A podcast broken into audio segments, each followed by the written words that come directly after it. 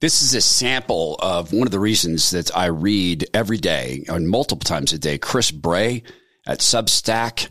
He writes under the page, "Tell me how this ends." It's a great reason that he calls it that, and I'm going to ask him about it. He's joining us in the program here. Headline, "Culture War is a Force that Gives Us Meaning." A new target is designated. Chris writes, "Elon Musk is very bad. Elon Musk is a white supremacist. He is an unperson. He wasn't an enemy last month, but anyway, attack." And this is Elon Musk getting booed when he got on stage with... Hey, make some noise for the richest man in the world.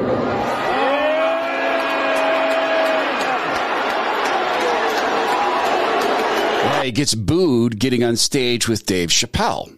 Back to Chris's piece. "The designation of new targets has become extraordinarily efficient as a standing army of woke trolls assembles in the virtual ranks to await their daily O-Pord." We'll talk to him about that phrase. "The army doesn't need to hear an argument, just needs to be pointed. Getting a crowd to boo in San Francisco is essentially a push-button operation. Pick someone who's a woke hero today, and I make you a promise. You could get a woke crowd to boo that person vigorously by tomorrow afternoon at the latest. Someone always has to be the enemy, because a fresh enemy is always needed. I'm disgusted and enraged by blank. Atomization in the form of the breakdown of families and neighborhoods and voluntary organizations and communities empties people who start looking for something to join." And he provides a great chart of just showing just that. And he talks about the call, the target. And it gives us a great example. Stephen Colbert, who's a very, very funny comedian. Sometimes he uses the F word. It's so funny when he does that. He was fired up about President Trump firing Jimmy Comey. Your host, Stephen Colbert. Huge story that broke just minutes ago, like less than 10 minutes ago. FBI Director James Comey has just been fired by Donald Trump. Wow. Huge, huge Donald Trump fans here tonight. Now watch him go to work. As Chris points out, he's going to turn this. Right? Chris writes, "Remember that Stephen Colbert's audience cheered wildly when Colbert announced that James Comey had been fired? Then Colbert reassigned the meaning of the event and the same audience pivoted to boo at the 1 minute mark, seconds after they cheered." That shows no gratitude at all. Man. I mean, did Trump forget about the Hillary emails that Comey talked about? I mean, thanks for the presidency, Jimmy. Now don't let the door hit you where the Electoral College split you. I'm sad. Stumping. My pulse is racing. He fired the FBI director who has said under oath that he's investigating the Trump campaign's ties with Russia. No rationale has been given yet as to why, but it came on the recommendation of Attorney General Jeff Sessions. I think I might know why. I think he was fired because Comey couldn't guess the name Rumpelstiltskin. Haha, so funny. The great Chris Bray joins us on the Todd Herman Show. The Todd Herman Show is 100% disapproved by big pharma, technocrats, and tyrants everywhere. Now, from the high mountains of free America, here's the Emerald City exile, Todd Herman.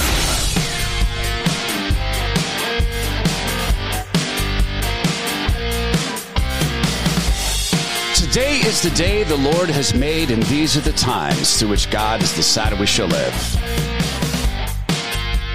Bulwark Capital Management, KnowYourRiskRadio.com helps us get segments like this in front of people. I always appreciate Zach and the team. I'm really excited for this conversation. I want to give one more example of why I just love this man's writing and his mind. Chris Bray writes, "We need an amnesty for when I destroyed you."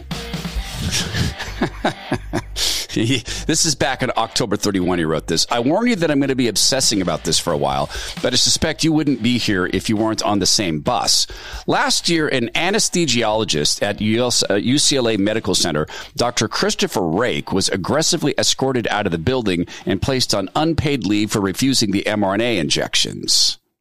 They are escorting me out of the building. What's your title, sir?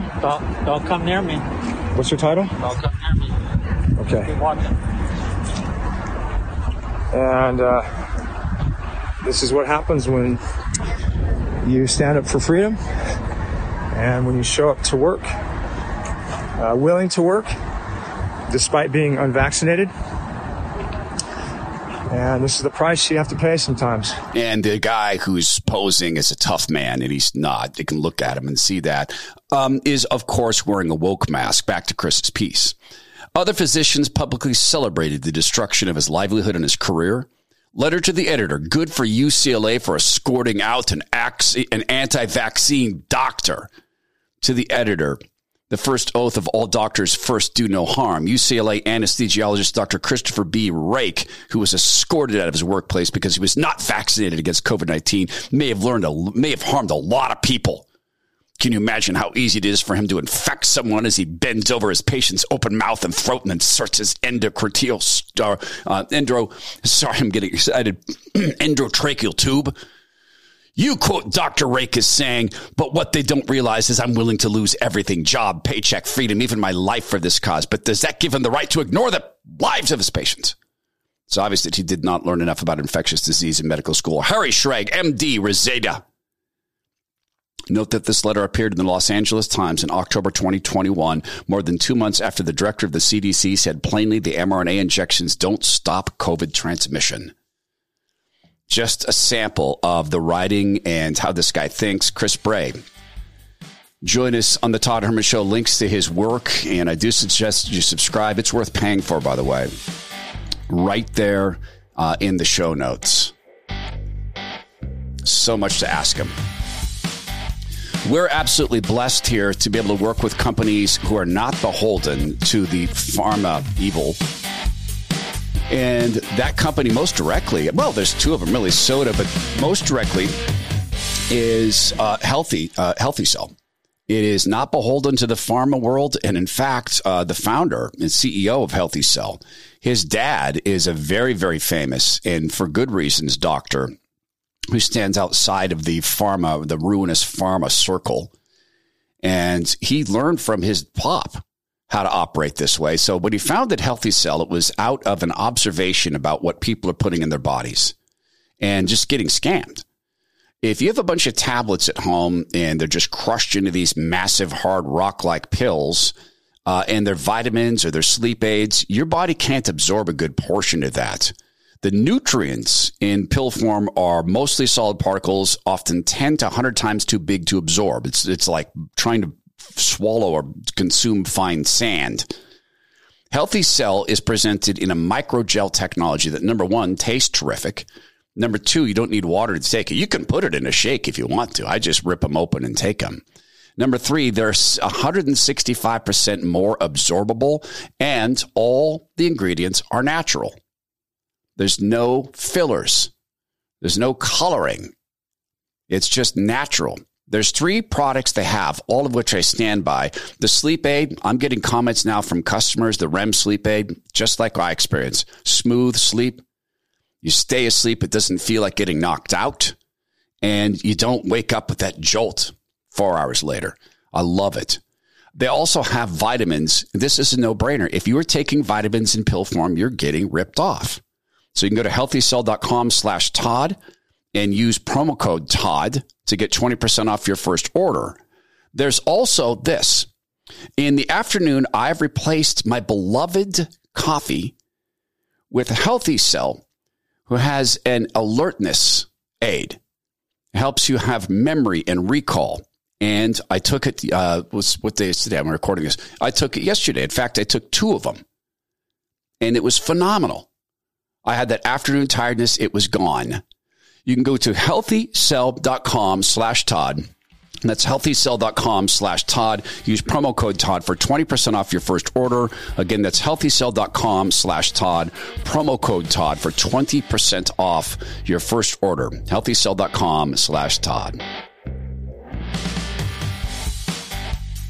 I always say one of the cool things about doing a podcast, a radio show, is you get to talk to people that you deeply, deeply admire.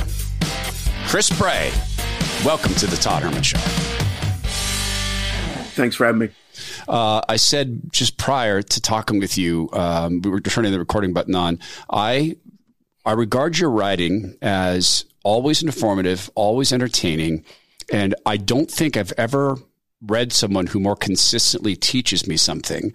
So I just wanted to start by thanking you for that. And for the listeners, there's a link to Chris's work in the podcast notes here. Thanks. Yeah. Let me just start with a quick question about you.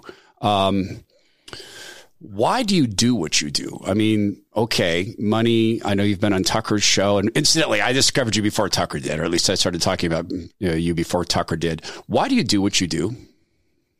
Irritation.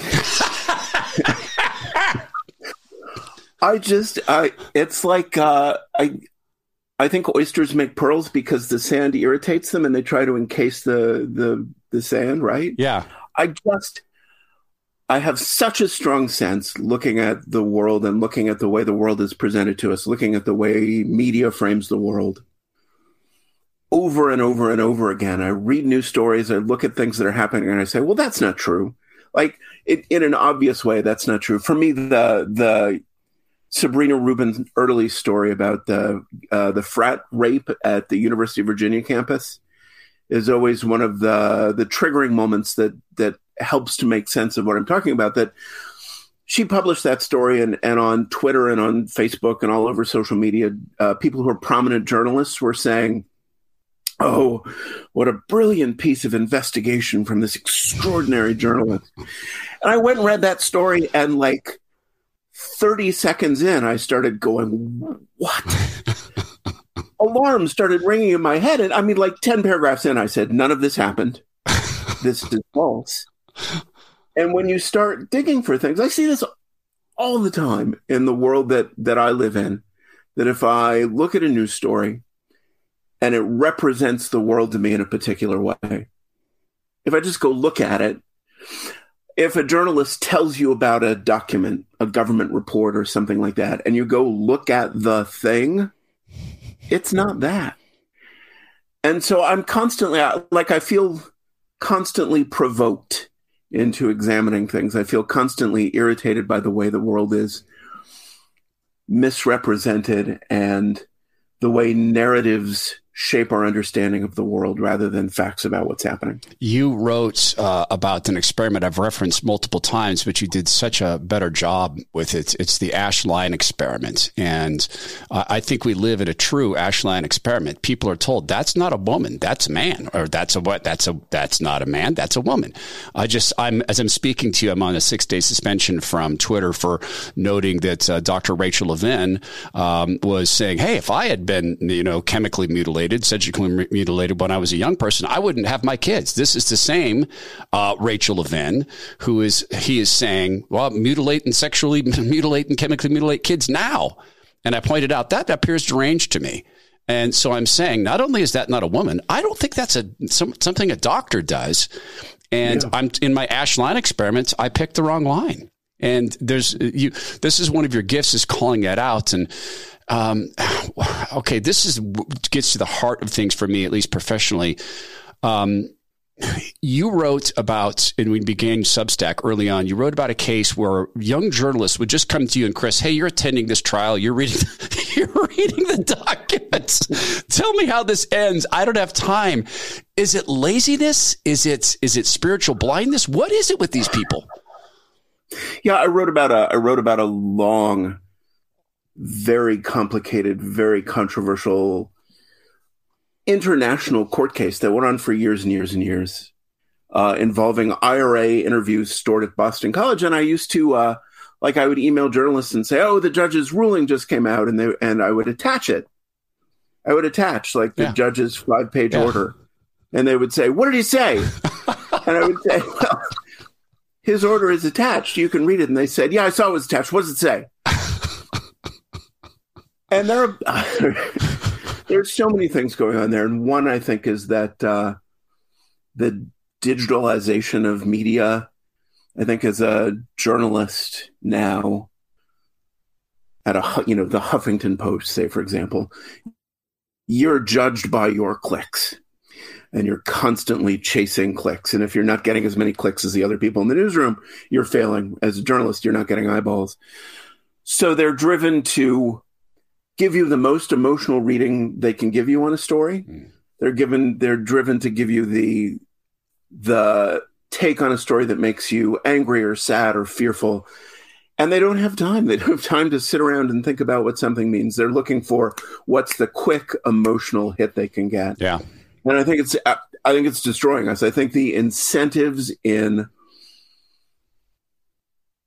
what passes for mainstream journalism now are causing us extraordinary harm. Yeah.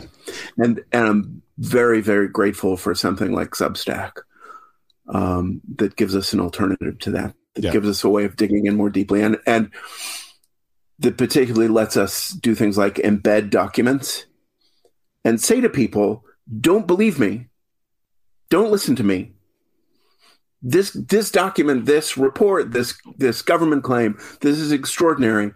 Go look at it and you see what you think of it. Yeah. And I think journalism, mainstream journalism, is extraordinarily disincentivized to do that. Yeah, I think that's a great way to say it. And I spent some time in that world, but not like you. I was working at Microsoft, and then I did another startup. And for those reasons, I would get invited to Associated Press board member meetings, and I would go address them.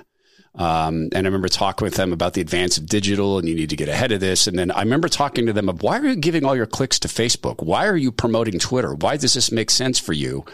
But I also had this really interesting interaction that leads me to believe they were the first one in the Asch Line experiment, Chris. I was in the offices of the New York Times, and this was back in the Sarah Palin era when she was vice presidential candidate.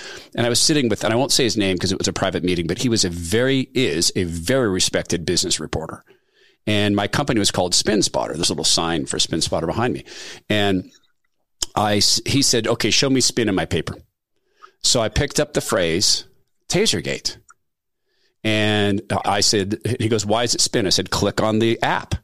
So he clicked on the app and he said, wait, we were the first to call it TaserGate? I said, yes, you were. First appearance was in the New York Times.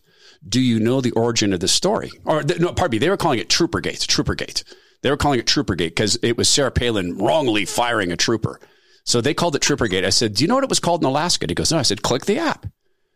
And he went in and he found the original story where it was called TaserGate. That man was unaware that a trooper had used his police-issued taser to tase a child, his child. And it was that for which he was fired. In my presence, he picked up the phone on speakerphone and he called a colleague and he said, this is insane. We don't get to call it this. Why is this not mentioned in the story? And he looked at me and put down the phone and said, I'm deeply embarrassed. But it was because he got called into the real world outside of the Asch Line experiment. So how much of this is also Borg think or, being trapped in that, I don't want to use cliches with Chris Bray, but a bubble. Look at what's happening to Matt Taibbi this week. Yeah. Matt Taibbi has been publishing the Twitter files, showing people, doing the thing I talked about, embedding documents, showing people emails between the FBI and Twitter, showing people the story, not just telling the story, showing people how the federal government has intervened in social media. And people are freaking out, and mainstream journalists are saying, I think it's a shame that Matt used to be a journalist, but now he isn't anymore, because he's telling people the truth. He's showing people the truth. He's embedding documents and letting them see for themselves. And suddenly that makes him not a journalist. So there is an expectation, a professional expectation, that if you're a member of the club, you'll follow the narrative. It's the journalist experience. You'll follow the narrative. You'll tell the story that we're telling today. And I see, I see this sort of queuing behavior all the time, where people get a cue. This is the story we're all going to tell today. When Matt Taibbi first started publishing the Twitter files, suddenly 100 different mainstream journalists said the same line. They said, I think it's a shame that Matt Taibbi, who used to be a journalist, has become a PR rep for a billionaire.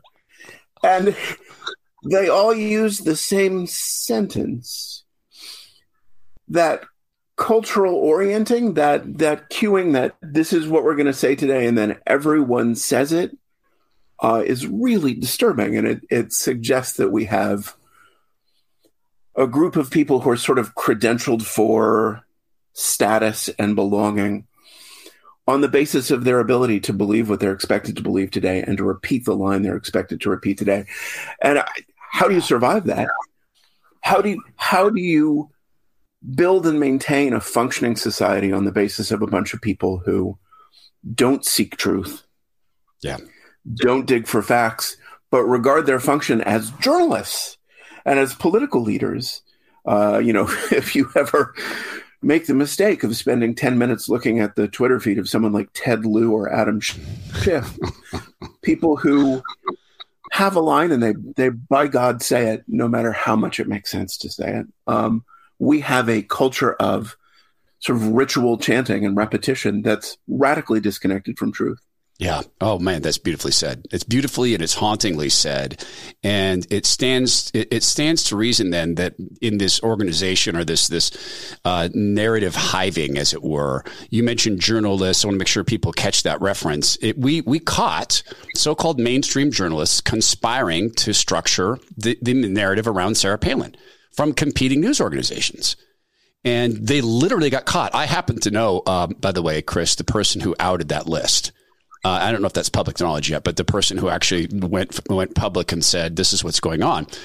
And that was found out that competing news organizations had split up the work. Okay, we'll hit her this way. You cover this angle. You cover this angle. And the reward for that was Ezra Klein getting to found Vox. With a group of people involved in that. And you had corporate dollars flow into that and make Ezra and others a rich people. And also, narratively powerful people. So this stuff is real. And I'll tell you what, Chris, when I was still in the separate country of Seattle, we had probably 15, 16, maybe even 20 families whose kids were either medically kidnapped for the gender lie or faced that. And I took it to investigative reporters I knew. And in one case, one of the women wept and she embraced me. She said, I am so sorry for what these families are going through. And I'm going to cover this. We're going to blow this up. And it didn't appear. Yeah. And you want to know what happened is two investigative reporters said to me, I cannot believe it. This story has been spiked before I even write. I was told it is, quote, too hot to handle. So, Chris Bray, I want to ask you, what are the stories that you think are being tagged too hot to handle right now in this country? So, Chris, I'll let you think about that. I'm a sponsor podcast, and we're so blessed to have partners that let you and I have conversations like this. And one of those partners is Soda Weight Loss. SodaWeightLoss.com. We're close enough now to Christmas and New Year's that it's going to be a flood of people who are going to go to SodaWeightLoss.com to drop unwanted fat. People do that with New Year's resolutions. So let me give you a couple of heads up in regard to getting in touch with these guys at SodaWeightLoss.com. Why do I so value their work? Well, it's scientifically based. What do I mean by that? They measure their results. How? They make predictions about how much unwanted fat you will lose in a given time if you follow the program. And then what they do is they observe their predictions. Why? Because it determines if their model is working. Well, what else? They use a form of peer review. There are those people who set up their own reviews on their websites. That's often fakery. Now, Google reviews, for all the evil Google does, it's a difficult thing to get over 7,000 reviews with 4.8 out of 5 possible stars. That's Soda Weight Loss. Why else? Because I have family members who are on the program and they're killing it and they're happy. Why? Because I understand the protocols. But then let me give you this heads up. Be prepared for some things. Okay. You're going to be asked to drink a bunch of water. Why? Because it helps your body drop unwanted fat. That's why. And it's important. I recently figured out that I was radically underhydrated because I hadn't been tracking my water. And know this, be prepared for them to work with you every week on how to make the program better. Mean it. You're going to go through periods where you drop a lot of fat. Maybe you'll hit a plateau. That happens. And they're so good at helping you understand why these plateaus happen and how to get your body out of plateau mode. Get ready to drop unwanted fats in this coming year on a predictable basis, which also relates then to price predictability. And know this, when they ultimately tell you what you're going to invest to get this done, remember that that includes most of your food that you're going to eat during that period of time. It's Soda Weight Loss at SodaWeightLoss.com. Continuing our discussion with Chris Bray. What are the stories that you think are being tagged too hot to handle right now in this country? I mean, there are two.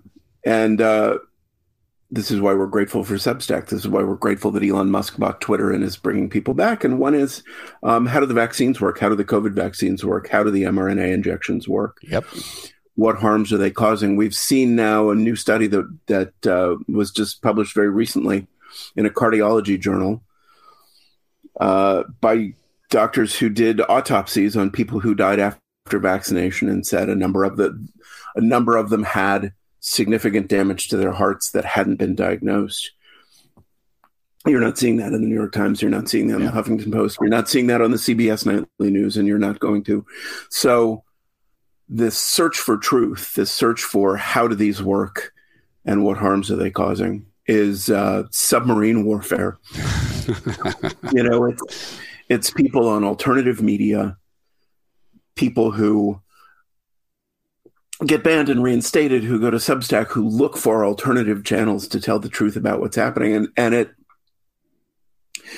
it means that a course correction that we should have made at least a year ago, we can't get to the course correction because people just won't see the truth about it.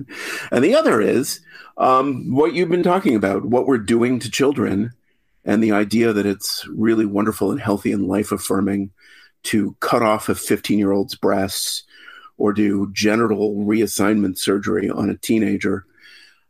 And we have now the example of Jazz Jennings, who was the first media transgender child superstar, who is now talking about how much harm has been done to his body. Yeah. And how horribly the surgeries went. And we have people who are detransitioning, and we have people in media who are saying there's no such thing as detransitioning. Do not say that. Do not talk about it. Do not cover it. So, I mean, all of it's centered on the body, I think. All of it's centered on our weird alienation with our body this is an irony, as we sit here talking to each other over a computer, right? Right. But the degree to which our lives have been oriented to virtual reality and computer reality and talking to each other online and living online and not living in what we used to call meat space 20 years ago in real life.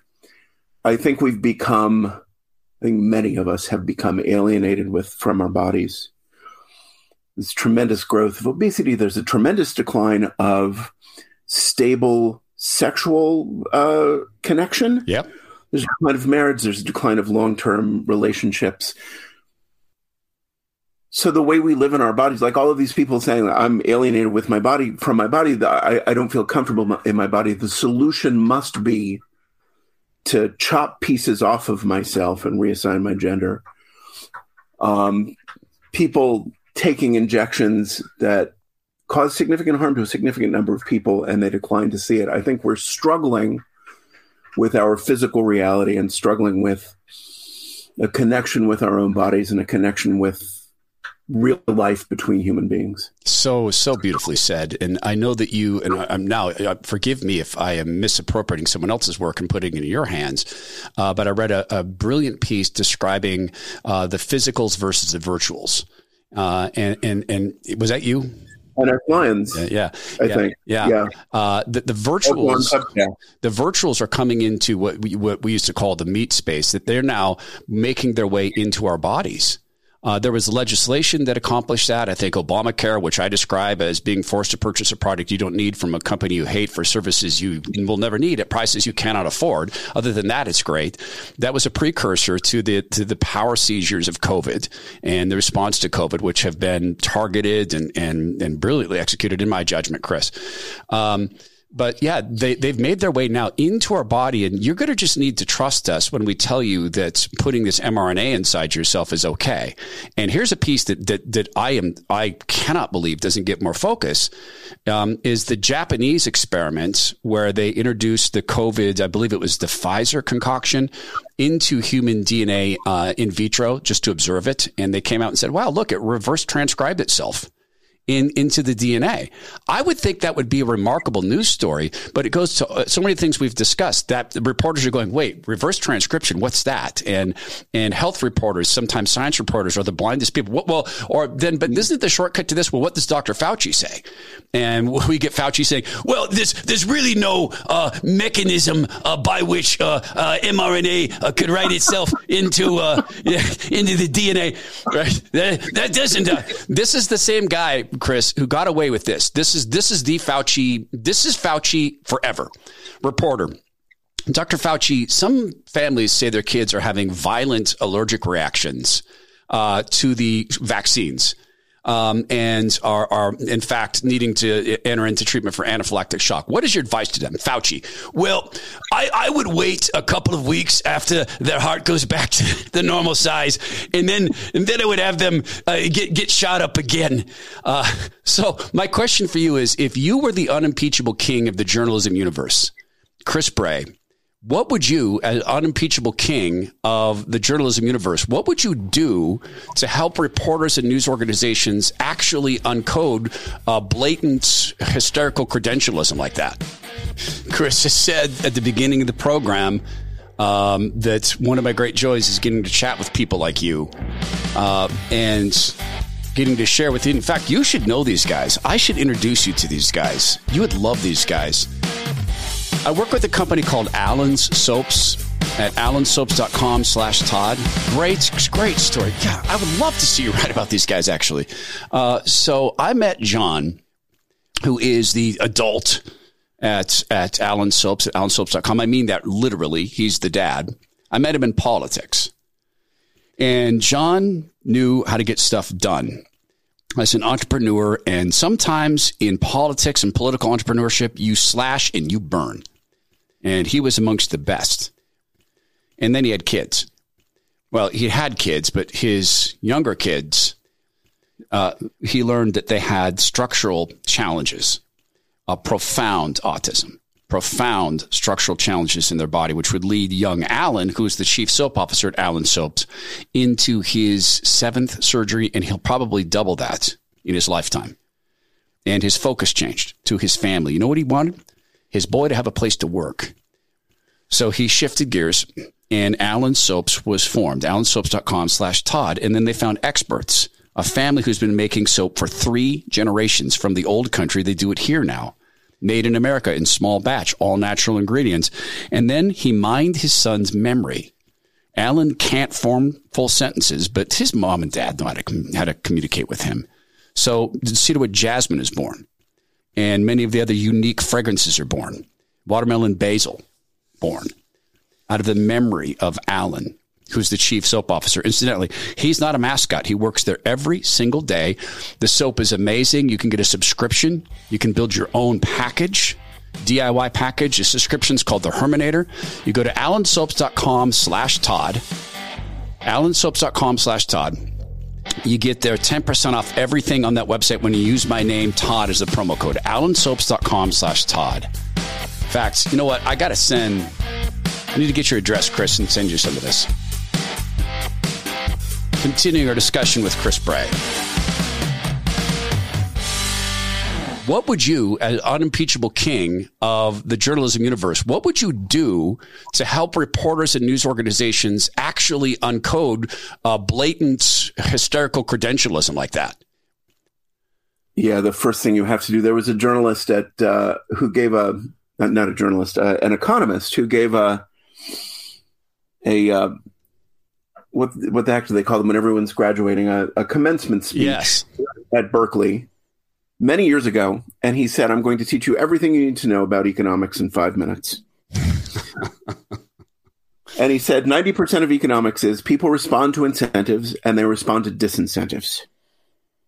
Someone put together a brilliant, brilliant reel of nightly news programs, beginning with, welcome to Anderson Cooper on CNN, brought to you by Pfizer. Yes. The first thing you do is go back to detaching and building the wall between the newsroom and the sponsorship. It is perfectly clear that money is driving the answers. It is perfectly clear that a whole lot of media organizations are struggling to survive because there's been a tremendous fragmenting of the audience, because people don't get the physical newspaper anymore, that media organizations are struggling to pay the bills. And here comes a couple of companies that have made tens of billions of dollars that have a lot of money to give away.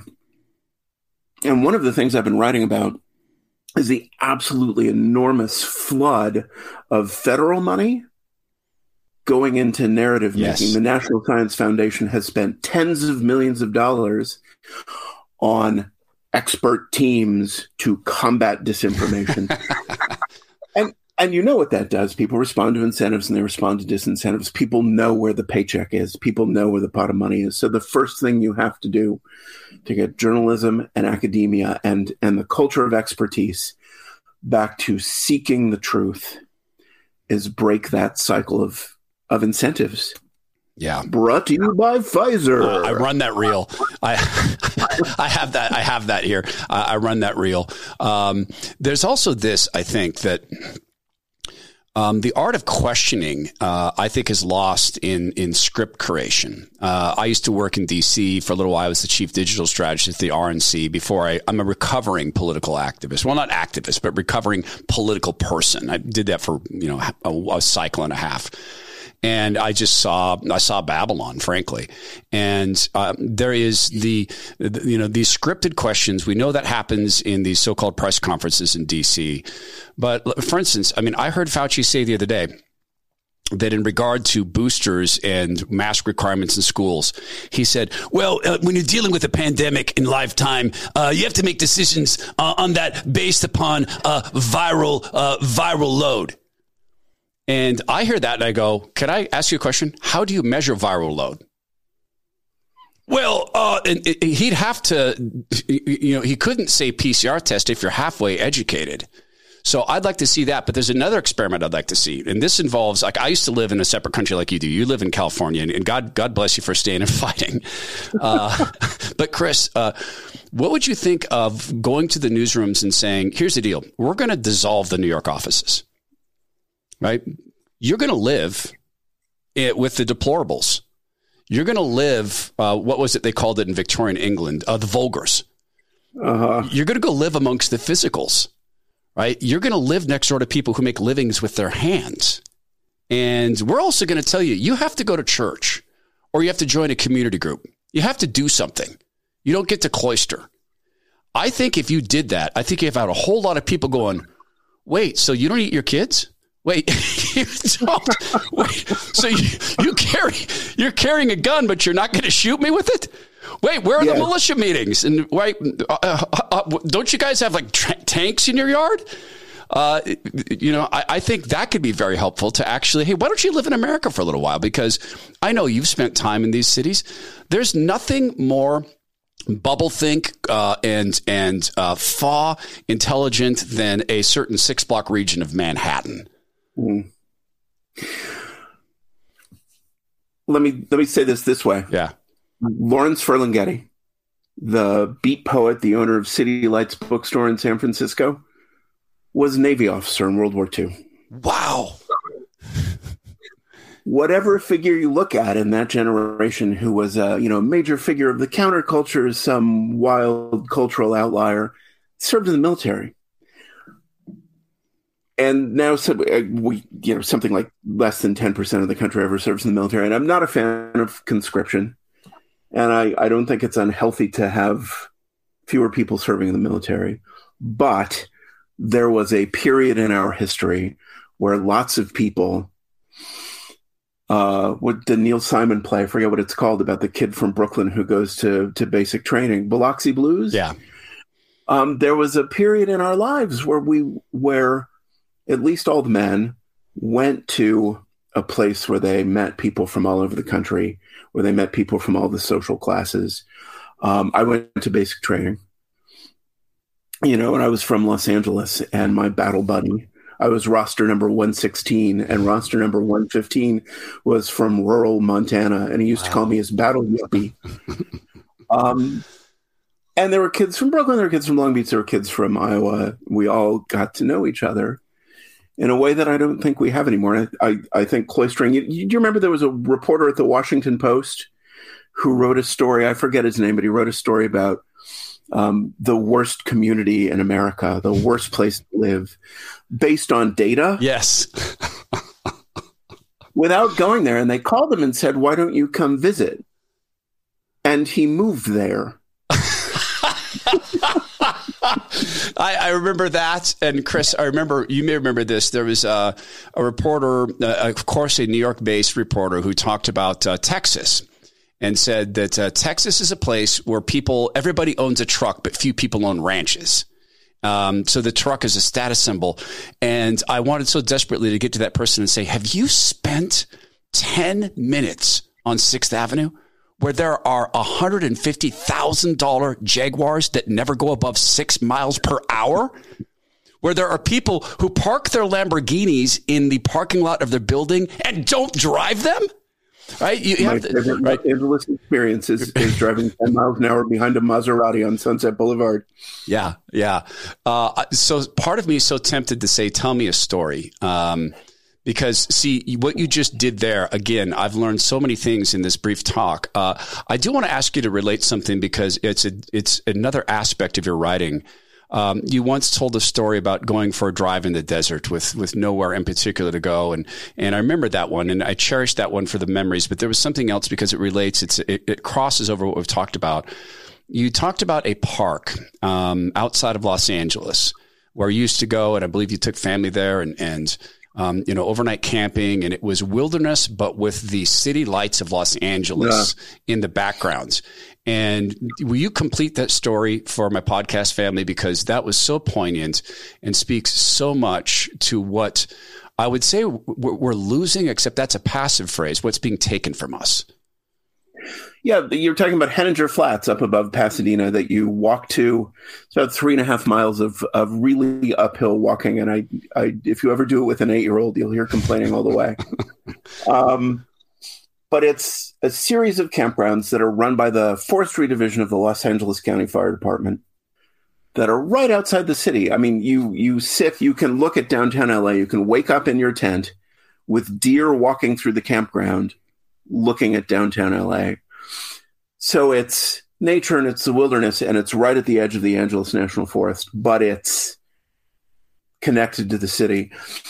And for decades, there was a ranger there. There was a forestry assistant, they called him, who did a 24-hour shift and slept at the visitor center and was there to help you if you needed help. And because it's an uphill walk to get there, you don't want to carry firewood, so they prepared firewood for people. And there were probably 50, 60 campgrounds. You'd go up there and there'd be 100 people there. I went camping there with my daughter once, and we fell asleep in an empty campground and woke up in a sea of Boy Scouts. It was a place where families could go out of the city quickly and easily to be in nature and be around wild animals and be in the trees. And when COVID came, because you'll get a virus if you go hiking, yeah, the county closed the trail and closed the campground, and they haven't reopened it. They're not allowing camping.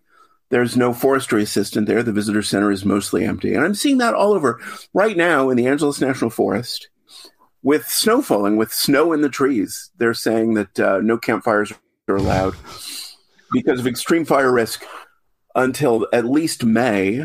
So they've basically closed, hundreds of square miles of wilderness area adjacent to Los Angeles that are places where families have gone camping quickly and easily out of Los Angeles, and we're losing more and more. We're getting less and less of government service that gives you things that helps you, that makes your life better. As government becomes more and more expensive and more powerful, somehow it's giving us less and serving us less. Yeah, but you're going to have AI headsets, baby. And no disinformation, Chris, because it will all be screened in advance by the very FBI. Large government teams checking your information to make sure it's all safe. Yeah. What a joy it has been. I don't want to take you long out of respect for your time, because frankly, I could talk with you for many hours. Folks, please subscribe to Chris's work at Substack. It's right here in the Substack notes. Give it as Christmas gifts.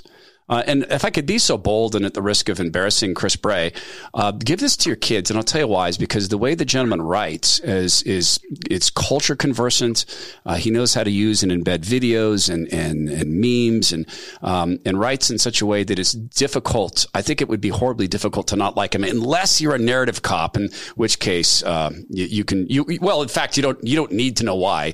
It's just going to call. It's going to go out. Hey, Chris Bray, he's a terrible, terrible man, as you can just see by this conversation. So I always ask my guests, Chris, and we haven't talked about faith. Maybe one day we will, but I always ask my guests, I thank you and ask you to go with God's good grace, and may God continue to bless you and your work. And this is the Todd Herman Show. And to you all, please go be well, be strong, be kind. And remember that from my perspective, one thing about God so interesting is he's pro free speech. He's pro-responsibility, too. But the other side, they're not so much pro-free speech. That should tell us something.